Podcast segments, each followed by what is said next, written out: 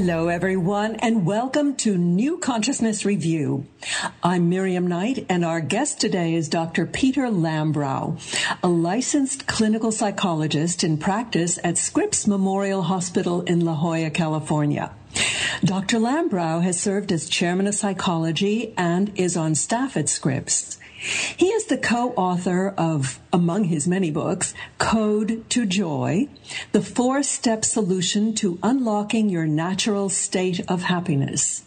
And who doesn't want happiness? So I look forward to a fascinating discussion. Welcome, Peter. It's such a pleasure to have you.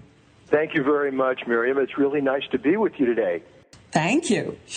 Now, Scripps Memorial Hospital is one of over 100 hospitals in the country with programs in energy medicine and energy psychology. Could you please explain to our listeners what energy psychology is and why this is such a major paradigm shift for these hospitals? Well, energy psychology is taking fundamental awareness that comes from a larger body of work under the rubric of energy medicine and applying it to aspects of psychology. Specifically, what we're looking at is that we understand, and there's very little controversy anymore about the concept that the mind-body is really one thing, not two separate processes. And yet, when we talk about mind-body processes, some people don't quite understand what that really means. And one way of understanding that is the recognition that the body and mind include varieties of energy systems. Now, purely, some people think of energy simply as the manifestation of work, of expending energy. But when we talk about energy from a physics standpoint, we recognize that we're talking about electromagnetic energy. We're talking about a variety of different kinds of energy systems, and the body has energy systems within it. Some of the most fundamental are the ones that we recognize, such as electromagnetic. When people go and have a EEG, a reading of their brain waves, what is being measured is electrical energy. Likewise, with an EKG, their heart, it's measuring the electrical energy. There's other energy systems that exist as well that are more subtle, but that's one that most people can identify. And what has been found over the years in research is that the energy that, let's just talk first about electromagnetic energy, is one that depends on organization. And research was done as early as the 40s out of Yale that recognized that the entire body has an electrical polarity. We actually have a positive and negative energy system, much like a battery in a matter of speaking, although we're much more complex than that. And that if that energy system is not organized properly, that we have interferences. And again, to go to something that people can perhaps relate to is if you had the AM radio tuned to a particular station and you passed underneath some high power lines, you might experience some static for a while. Well, that's an example of how there's interference in that electromagnetic signal. And the body can have interferences as well as a result of a variety of different influences, electrical influences being one. We're bombarded in our society today by the microwaves of cell phone towers. We're affected by fluorescent lights, by the high-power equipment associated with computers and other electrical equipment, as well as other influences that impinge on our biosystem, and we call it a biofield, which is this electromagnetic and other energy systems within the body. Mm-hmm. And how did you become interested in energy medicine in the first place? Well, you know, Miriam, I've been in practice now for 25 years, and my colleague and I, Dr. Pratt, have always been looking for processes that help people more quickly, more effectively, and safely. And so we were early on involved in utilizing hypnosis. It's actually how I got my start in psychology, the first book that I wrote on self-hypnosis.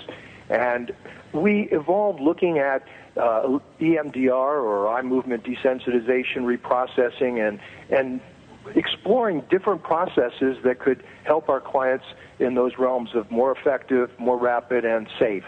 And about in the mid, I guess it was the early 90s, we came upon some work by Dr. Roger Callahan and some processes he had developed under what was called thought field therapy.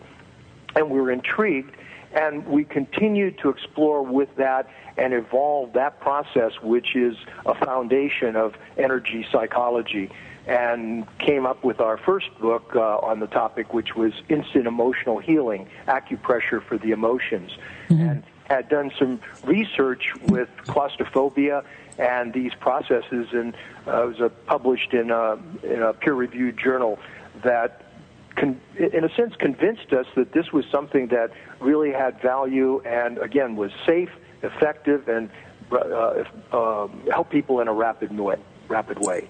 Yeah, you call it instant healing, yes. It seems almost magical. Well, I got to say, the instant was our publisher's term. We wanted to call it pretty darn quick, PDQ, but they thought instant was a... And actually, from the standpoint of traditional therapy, which often involves months or even years of therapy, when you talk about a session or several sessions resolving problems that ordinarily would take months or even years, instant starts to be a relatively... accurate term. Indeed. In fact, my husband is a hypnotherapist, and he was the one who recognized your name because he has your book. And it really does really shrink the time of addressing these issues so dramatically that I think it's something that everybody should know about. That's why I'm so pleased that you're with us today. Glad to be here. And, just to touch on that topic of hypnosis, hypnosis is a tool that does qualify in that range that I was describing. It is a real leap forward in terms of helping people more quickly, and it's a safe and effective tool. In fact, even now, Dr. Pratt and I incorporate hypnosis along with energy psychology. I was going to ask you that. We really must talk about your book, which is a 4-step solution, a program that you've developed with really interesting different aspects. Do you ever use that in the state of hypnosis? Is it more powerful? I would use it more often as a corollary, an adjunct to it, so not so much... as an overlap. However, that said, there are some places where some overlap does occur. One of the steps in our 4-step process in Code to Joy, which really works at a deeper level than merely emotional issues on the surface, we really go to the underlying process of beliefs. But one of the processes is what we call anchoring, and that concept comes from NLP, Neuro-Linguistic Programming, but the way that we apply it is a utilization of visualization as well as some of the energy work. So we've incorporated visualization in that process because visualization or imagery is a very powerful part of what hypnosis utilizes to activate change. Well, I think that people don't realize just how powerful our thoughts are and how they can create health and illness in our body. And part of that thinking, of course, occurs in the subconscious. So that's really the crux of the issue that you're addressing, isn't it? It sure is. We talk about the flea and the elephant. I wanted you to tell that story. I love it. Go ahead. Well, the flea and the elephant is a metaphor for the conscious and the subconscious. And the little word picture that we use is if you imagine a flea on the back of an elephant, and the flea wants to go south while the elephant wants to go north towards the river, which direction do you think the elephant is going to go? Of course, the answer is the elephant's going to take the flea to the river, regardless of what the flea wants.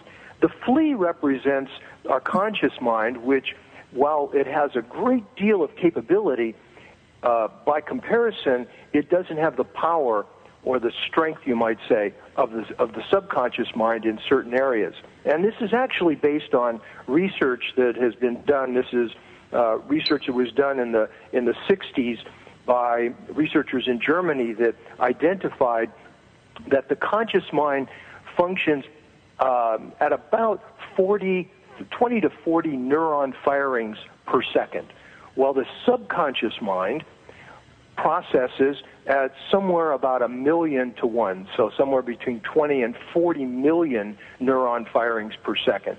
So if you were putting that in the concept of a computer, which computer do you think is going to have more power? You know, the one that's processing at 40 million bytes per second, or the one that at 40? So the conscious mind is often overridden by the subconscious mind in many aspects of life. Now, I don't want to dismiss the conscious mind too quickly, because it is in the conscious mind that we initiate action that's new. It's where most conscious learning processes occur. You know, the easiest example to understand for most people is, how did you learn to drive a car?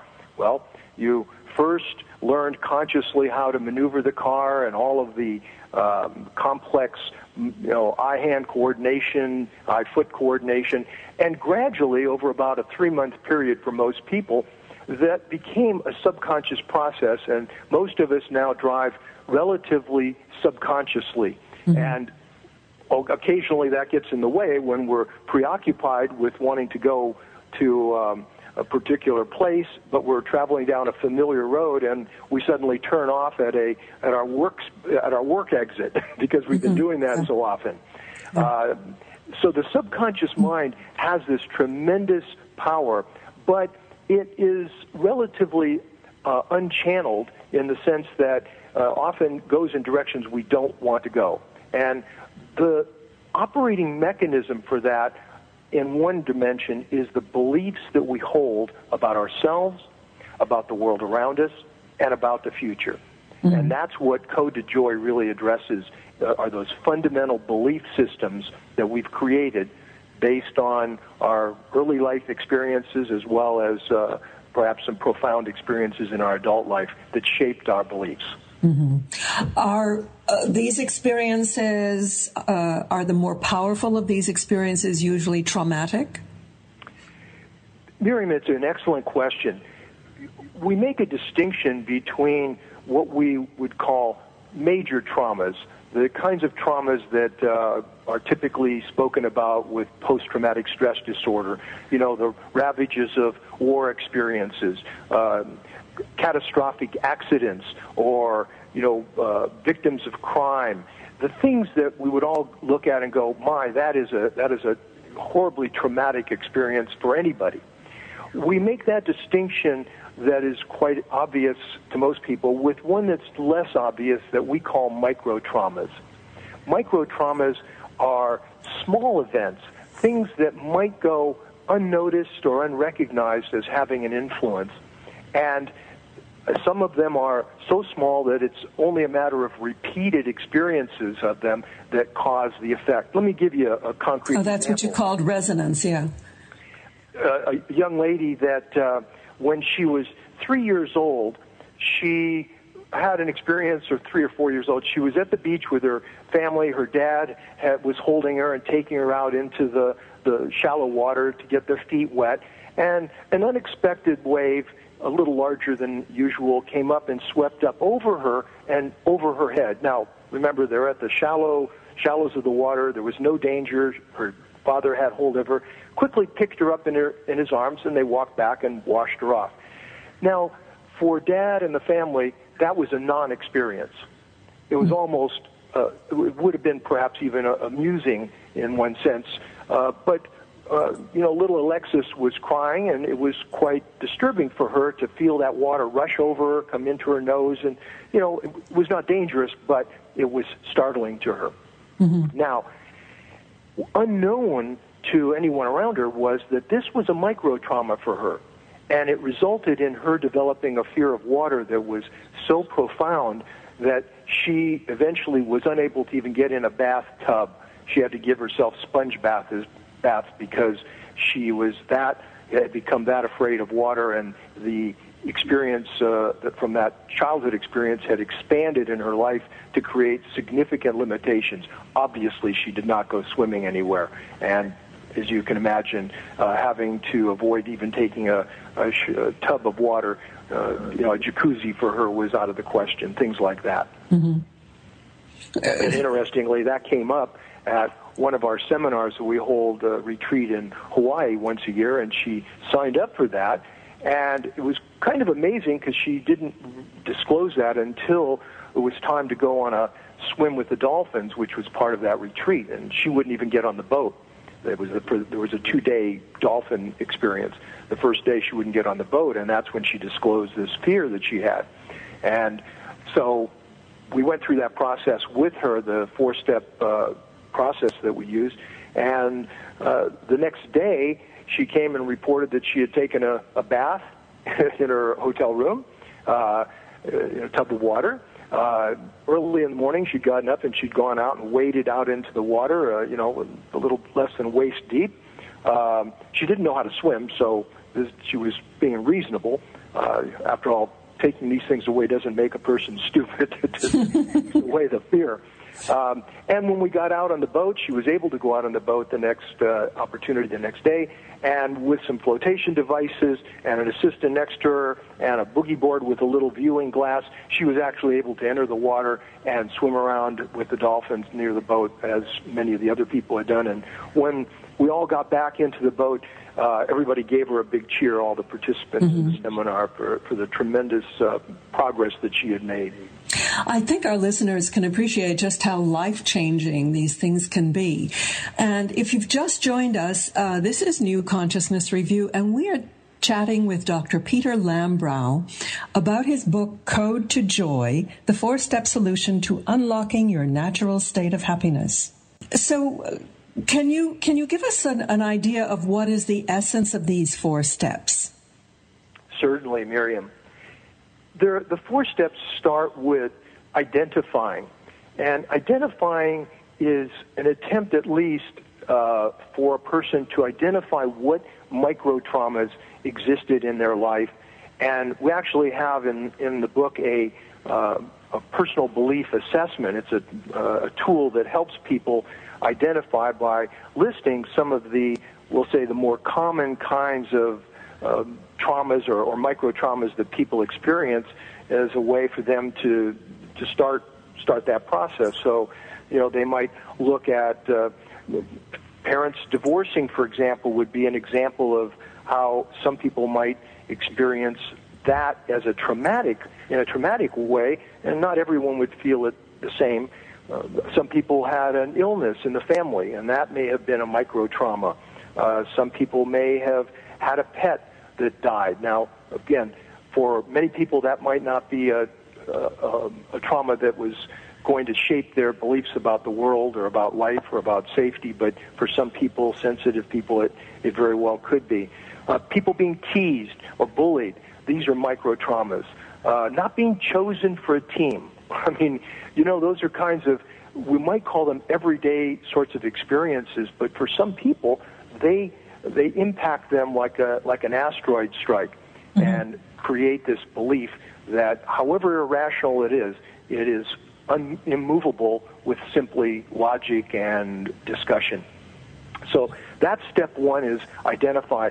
Step two is a process we call clear, and to clear is to, in a sense, reorganize the system of the body. I mentioned that electromagnetic system. We have a breathing exercise that people go through to help reestablish that.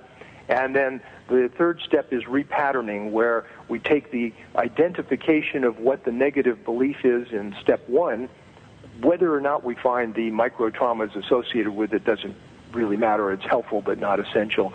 And we reform the old code, let's call it, to be the new code, and we repattern that and install that in step three. And then in step four, we anchor it in through a couple of processes, very simple processes that people go through. Imagery is one of them that I mentioned earlier, so that it becomes ingrained at a deeper subconscious level.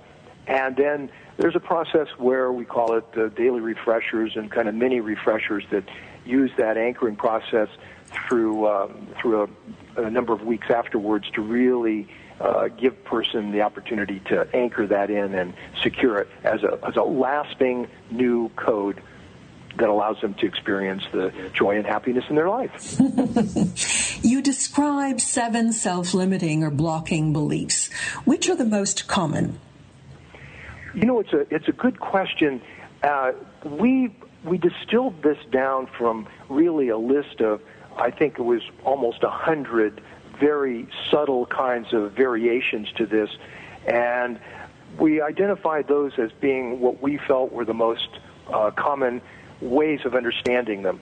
And yet, what was interesting is we just did a study, survey of people who had purchased the book, and incidentally, if people go to our website, www.codetojoy.com, they can sign in and get some free stuff there, but also they'll be on a list and we'll send them the survey and the results if they care to know. One of the results of the survey of well over 1,000 people was that safety, I'm not safe, was one of the top issues that people identified. And the second most was I'm worthless or I'm not deserving. So those seem to be two of the top ones that at least the people that from the survey reported on. I don't want to be who is the guy that does Family Feud. The survey says, well, the survey says I'm not safe and I'm not worthless. I'm worthless or I'm not deserving are the top ones. That doesn't surprise me. That doesn't surprise me. When you look at, in my husband's practice, he gets so many cases of child abuse and, you know, these micro traumas actually can be quite macro traumas, really quite major. It's astonishing the extent that we find. Anyway. You're right, and, you know, one of the things, just to be clear, is that when I was making the distinction between major traumas and micro traumas, it wasn't to suggest that major traumas don't produce the same kinds of life-limiting beliefs.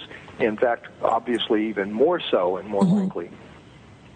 Yes, but it's fascinating how, as you say, just a passing remark that somebody might have made to you in the schoolyard, you will remember that all your life. And it just creates these resonances that are so difficult to get rid of.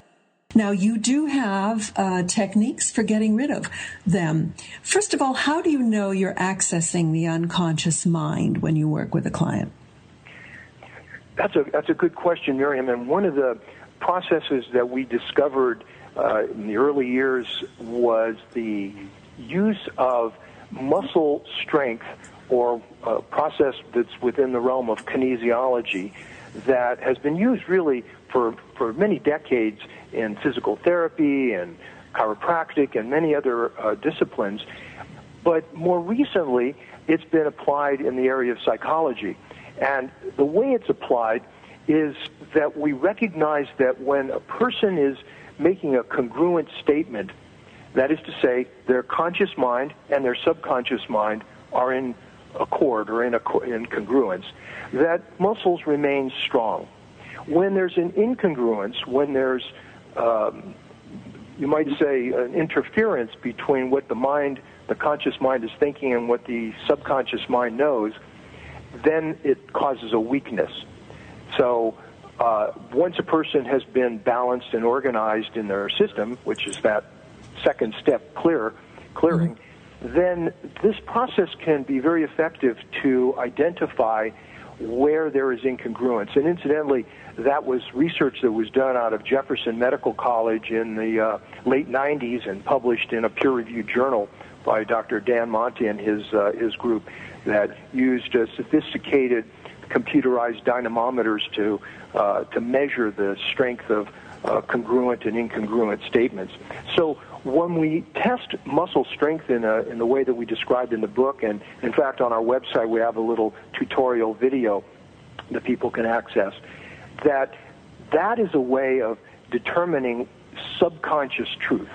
And then we can make statements or have the person make statements and test to see whether that statement, for example, my life-limiting belief for me is I am not safe. Mm-hmm.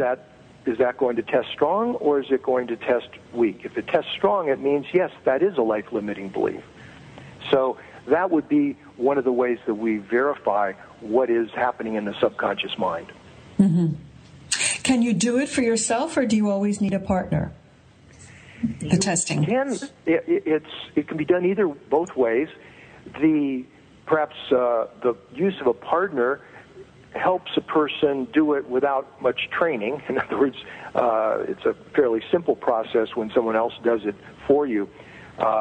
Usually we have a person extend their arm out to the side and use the strength of the deltoid muscle as a way of indicating.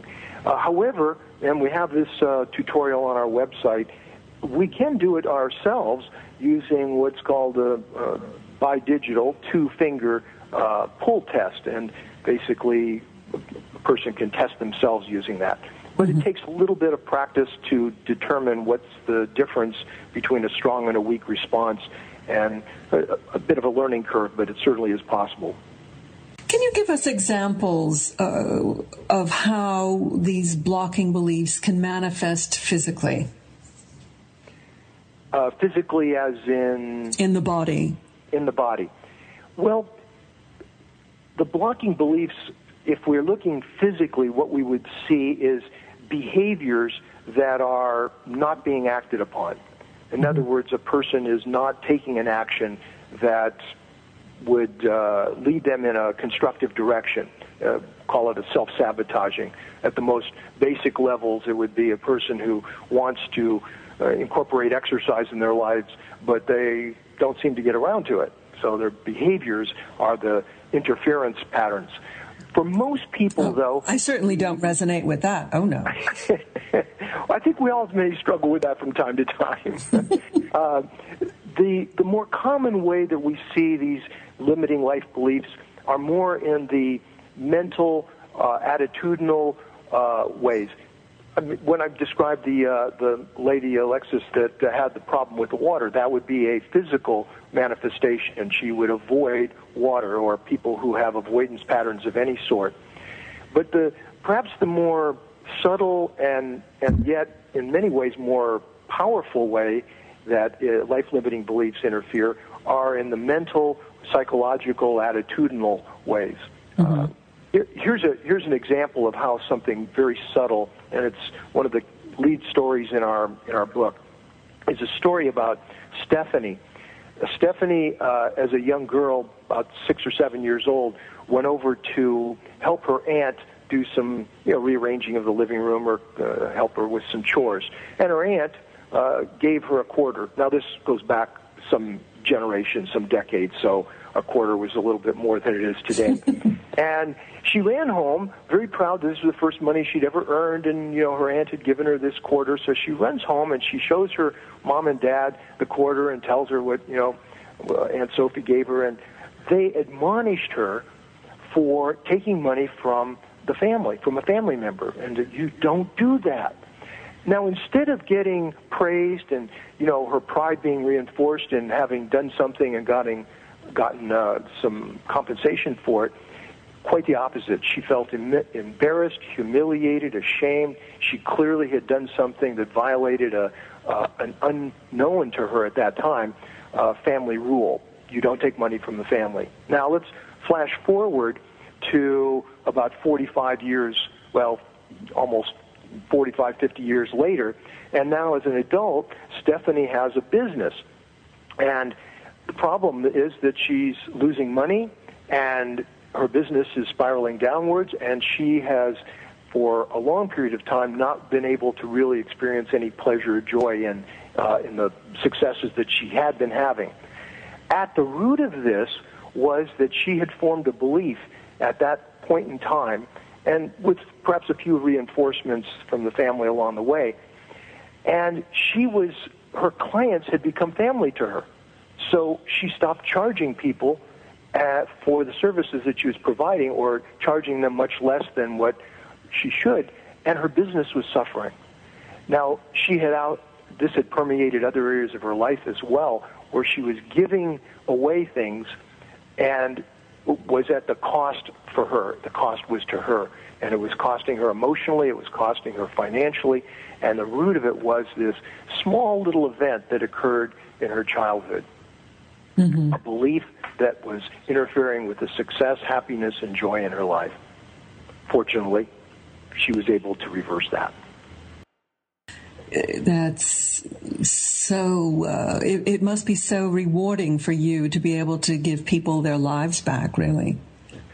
I'll tell you, Miriam, it is one of the reasons that my colleague and I got into this, and I'm sure your husband as well, is being able to help people break through boundaries or barriers or solve problems in their lives is enormously rewarding, and in many ways I feel it's a privilege for people to have the trust in me to be able to give them some assistance and help them make a change. Mm-hmm. So let's go to the title of your book, The Code to Joy. You mentioned it in passing. What is the code that you were talking about? Well, the code that we're talking about to joy is the new code that people are going to install in that third step, which is the repatterning step. People have unproductive codes in their lives that are a result of these life-limiting beliefs that we've talked about. And whether it's I'm not safe, or I'm worthless, or I'm not deserving, or I'm not strong or powerful, I'm not lovable, I'm bad, I'm wrong, I can't trust. All these negative, life-limiting beliefs create a code that interferes with their ability to express joy and feel happiness at the successes in their lives, or the accomplishments, or the simple pleasures of family and friends. The new code that we want is that repatterning process, and so it's taking an old message such as I'm not safe, or I can't protect myself, and turning that around so that is I am fundamentally safe and can take action to protect myself. That would be a new code that a person would install in that repatterning process. Now, what's the difference between this and just an affirmation? Well, affirmations cover a broad territory, and I'm not against affirmations, but many times an affirmation might be, I am prosperous and wealthy, as a way of sort of programming oneself, when the truth is they're not really wealthy yet. That's an aspirational affirmation. This is more of a attitudinal affirmation, as it were, and it's coupled with an energetic process that people go through in that step that more complicated than I can really just quickly describe, but basically it's activating some acupressure points, some neural points in the body while they're holding a particular thought, and that creates this intention statement or this repatterning statement in a way that's effective to the unconscious or subconscious mind that mere affirmations may not reach. Mm-hmm. Does that make sense? I don't know if that's... Oh, totally. Because what you're doing is you're actually addressing the root cause of the issue, which is the limiting belief, as opposed to the aspiration for prosperity or for relationship, etc. Exactly. So it's like you have to clear out the limitation before to make room for the new belief before you can put the new belief on top. I believe you actually said that in your book. Yes, that's the clear process. The clearing process of step 2 kind of prepares the tablet, so to speak, for this new code. And with that, and then the reinforcement with the anchoring process, what you have is a new code to belief about yourself and the world around you and your future that essentially feeds positive aspects of one's life. So then it can make aspirational goals such as prosperity, health, relationship, love, success in various areas of life possible, because we stop sabotaging ourselves. Are some issues more difficult to deal with than others? I noticed that you talk a lot about addictions, and you mentioned post-traumatic stress syndrome. Yes, there certainly are factors or issues that are more challenging or require a little more application than others. I mentioned about Alexis and the water, for example. That was a very discrete, sort of compartmentalized problem. The rest of her life didn't seem to be as affected as it did about water. But then you take someone like Stephanie with the Stephanie and the Quarter experience, where that had permeated many other areas of her life, and that required a little bit more involvement. She needed to work on that in a little more lengthy way to resolve that. The change happens rather quickly relative to, we'll say, conventional approaches, but some people who have more profound and including micro traumas, major traumas, would require perhaps additional treatment processes as well. And when you get to addictions, because addictions to chemical substances, whether it's alcohol or narcotics, require also some structures around them that support that change. So one is the change in the belief about themselves. Maybe they're feeling powerless or weak or helpless, and using a drug as a medication, and that gets out of hand because it becomes an addictive process. Change that. That's one part, but you also have to change the behavioral aspects and habits and surrounding environments so that it's something that can be supported long term. So addictions would be something that might be more complex, for example. Mm-hmm. And of course, like a good establishment doctor, you do always say work with your professional team. Absolutely. And that's a good distinction to make, Miriam. The book was not written to solve serious clinical problems. It was written as a self-help tool to give people and empower people to be able to resolve some of the limitations in their lives, which they may not have sought professional help for, mm-hmm. although it may have deserved it. I mean, certainly Alexis and Stephanie, those two examples I gave you, would have deserved to have seen a professional. And in fact, actually, Alexis had seen some counselors in her life to try and resolve this fear of water. But some serious problems, depression, serious forms of anxiety, panic disorders, they deserve a more comprehensive evaluation and professional guidance that might include using this process as a tool. Mm-hmm. Absolutely. I like at the end of your book, you actually take a broader view of what constitutes happiness. It's like you're offering people the tools to kind of analyze and release things that might be holding them back, but you take a more holistic view. What are some of the other elements you're recommending? Well, there's, some of it may not be revolutionary. Some of the simple things that perhaps people have already recognized are things like making a list of gratitudes, of things that they are appreciative of that are already existing in their lives. So it can be very powerful when people do that. But another one that may not be as obvious to people is the effect of what are called fractal patterns, repetitive patterns at different stages or different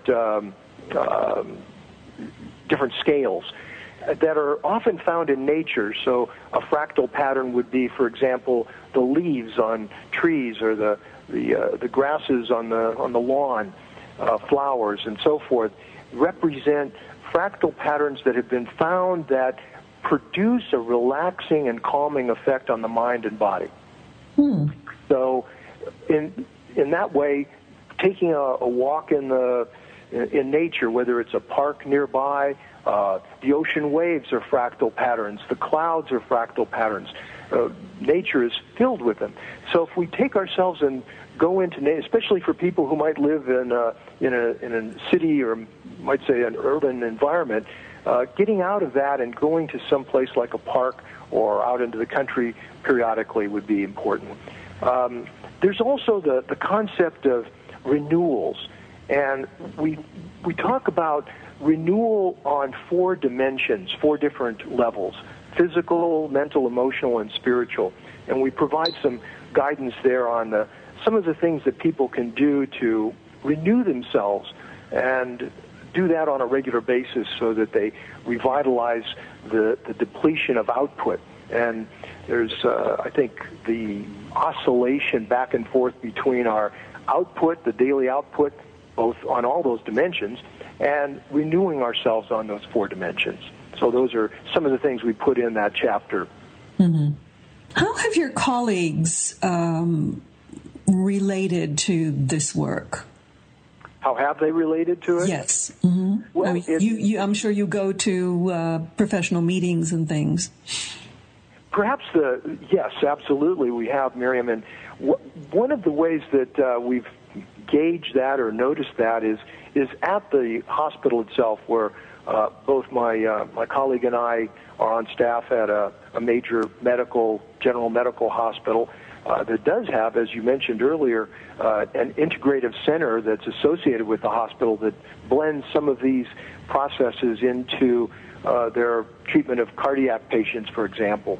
That physicians have gradually, over the years, started to open up, and I'm talking about some very conventional, traditionally oriented physicians, and we get referrals from those physicians now who will say to a patient who they recognize could benefit, I want you to go over and see George or Peter, and listen, just do what they ask you to do, Even if don't tell me about it. So they may not understand it completely, but they see the results. And after all, what I think most all of us are really looking for ultimately are the results, regardless of what process we're using. Well, I think there are still quite a few diehards out there. I've interviewed, a number of people. That there was this amazing case of Anita Moorjani, who had a near-death experience and came back from a coma with stage 4 cancer to being totally free of cancer within weeks, substantially free within days. And it was just too much of a mental leap for most of her doctors to make, particularly her oncologists. It's like it's so outside of my realm of belief that I cannot admit the possibility. I take it that you are seeing a pretty substantial or seismic shift in this attitude. Something just came to mind as you were speaking and asking that question. Some years ago, a woman came in to see me who had been diagnosed and been treated for ovarian cancer 3 times. And she was in the 3rd remission. And she was so unhappy with the physician that she had before, because this physician was just unwilling to look at alternative approaches in addition to conventional approaches to treating her. And she had assembled, after the 2nd bout, she had assembled a team that included a physician that really was open to this, and acupuncturists and nutritionists and all sorts of complementary or integrative approaches. And I came in as well after the third episode to assist her with the psychological, emotional, and we worked with some of these energy processes with her to clear what was a residual anger that she had and resentments that went way back in her life. And this was years ago, and I followed up with her, and just recently, a couple of months ago, I got an email from her, and it was just sort of an update after I hadn't seen her for several years, letting me know that she was still in remission, she was still doing the processes that she had learned from me and from all the other, the other helping professionals, and that she was just come back from one of her screenings that they do periodically, that she is still cancer-free. And just that what she had done, I think, is important.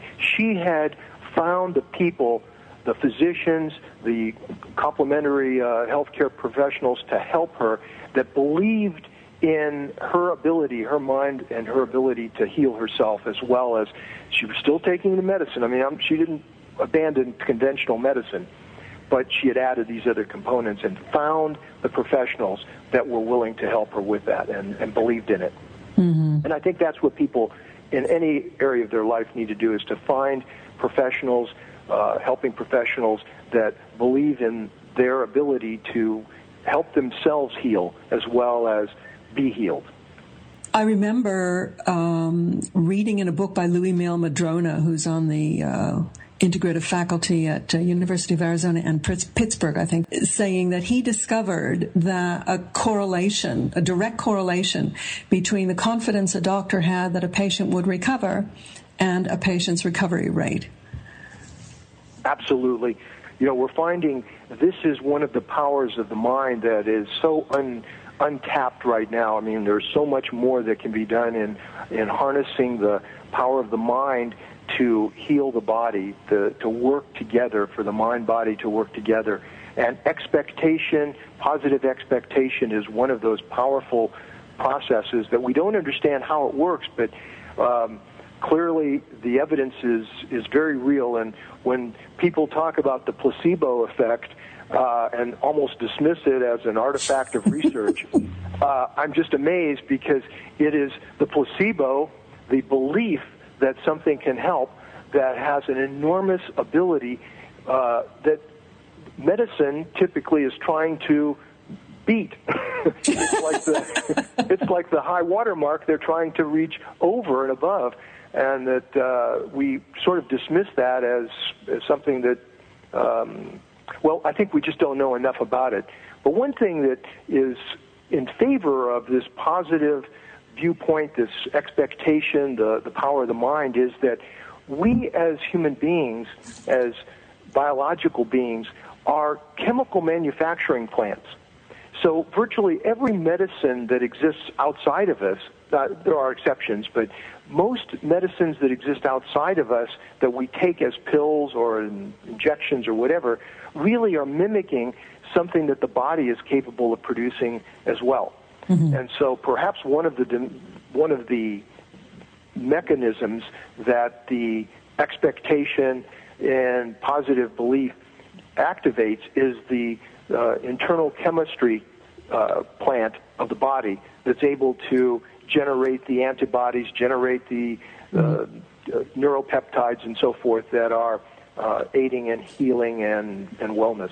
And the biggest help, of course, is a feeling of internal joy and happiness, which your wonderful book is a real milestone. So I can't recommend it enough to the readers. It's called Code to Joy, the 4-Step Solution to Unlocking Your Natural State of Happiness, by Dr. George Pratt and Dr. Peter Lambrou.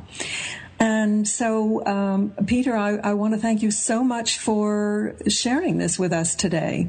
It's a delight to be with you, Miriam. Thank you. Tell us your website again. It's www.codetojoy.com. Codetojoy.com. And lots of good stuff there. There's just coming and visiting. There's some free things that we offer people, some resources that we've created. If they buy the book and then they come back to our site, there's a place where they can click, and there's a number of bonus items that some colleagues and partners, people who have partnered with us, are offering as free gifts when they purchase our book. So when they come to that site, there's a place where they can redeem those with the order number or receipt number from wherever they bought the book. Excellent. So, Dr. Peter Lambrou, thank you again. Goodbye. And now it's time for our track of the week, with music selected by Scott Johnson from among members of the Positive Music Association. With styles ranging from pop and rock to folk and jazz, this growing group of musicians are using music not only to entertain, but to make a positive difference in people's lives and in the world. This week we're featuring Move On by Lisa Bell, a song about how hard it is to let go of the safe and familiar, even when it's time to move forward in our lives.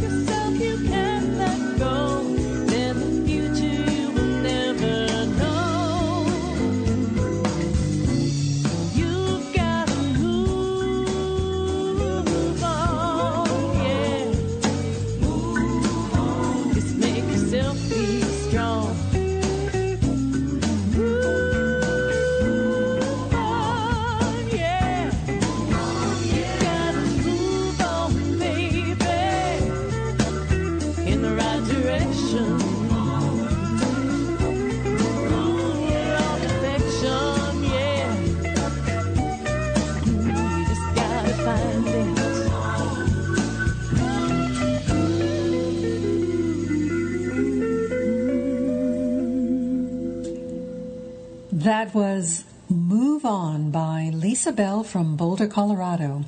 It's from her third album, Dancing on the Moon. To find out more about Lisa's music, go to lisabellmusic.com. That's lisabellmusic.com. And to discover more great music or to join the PMA, go to positivemusicassociation.com. Well, that wraps up our show for today. To find more fascinating books, films, and events, check out our website at ncreview.com. You can also leave comments for us on our Facebook page at facebook.com/ncreview. So until next week, I'm Miriam Knight for New Consciousness Review.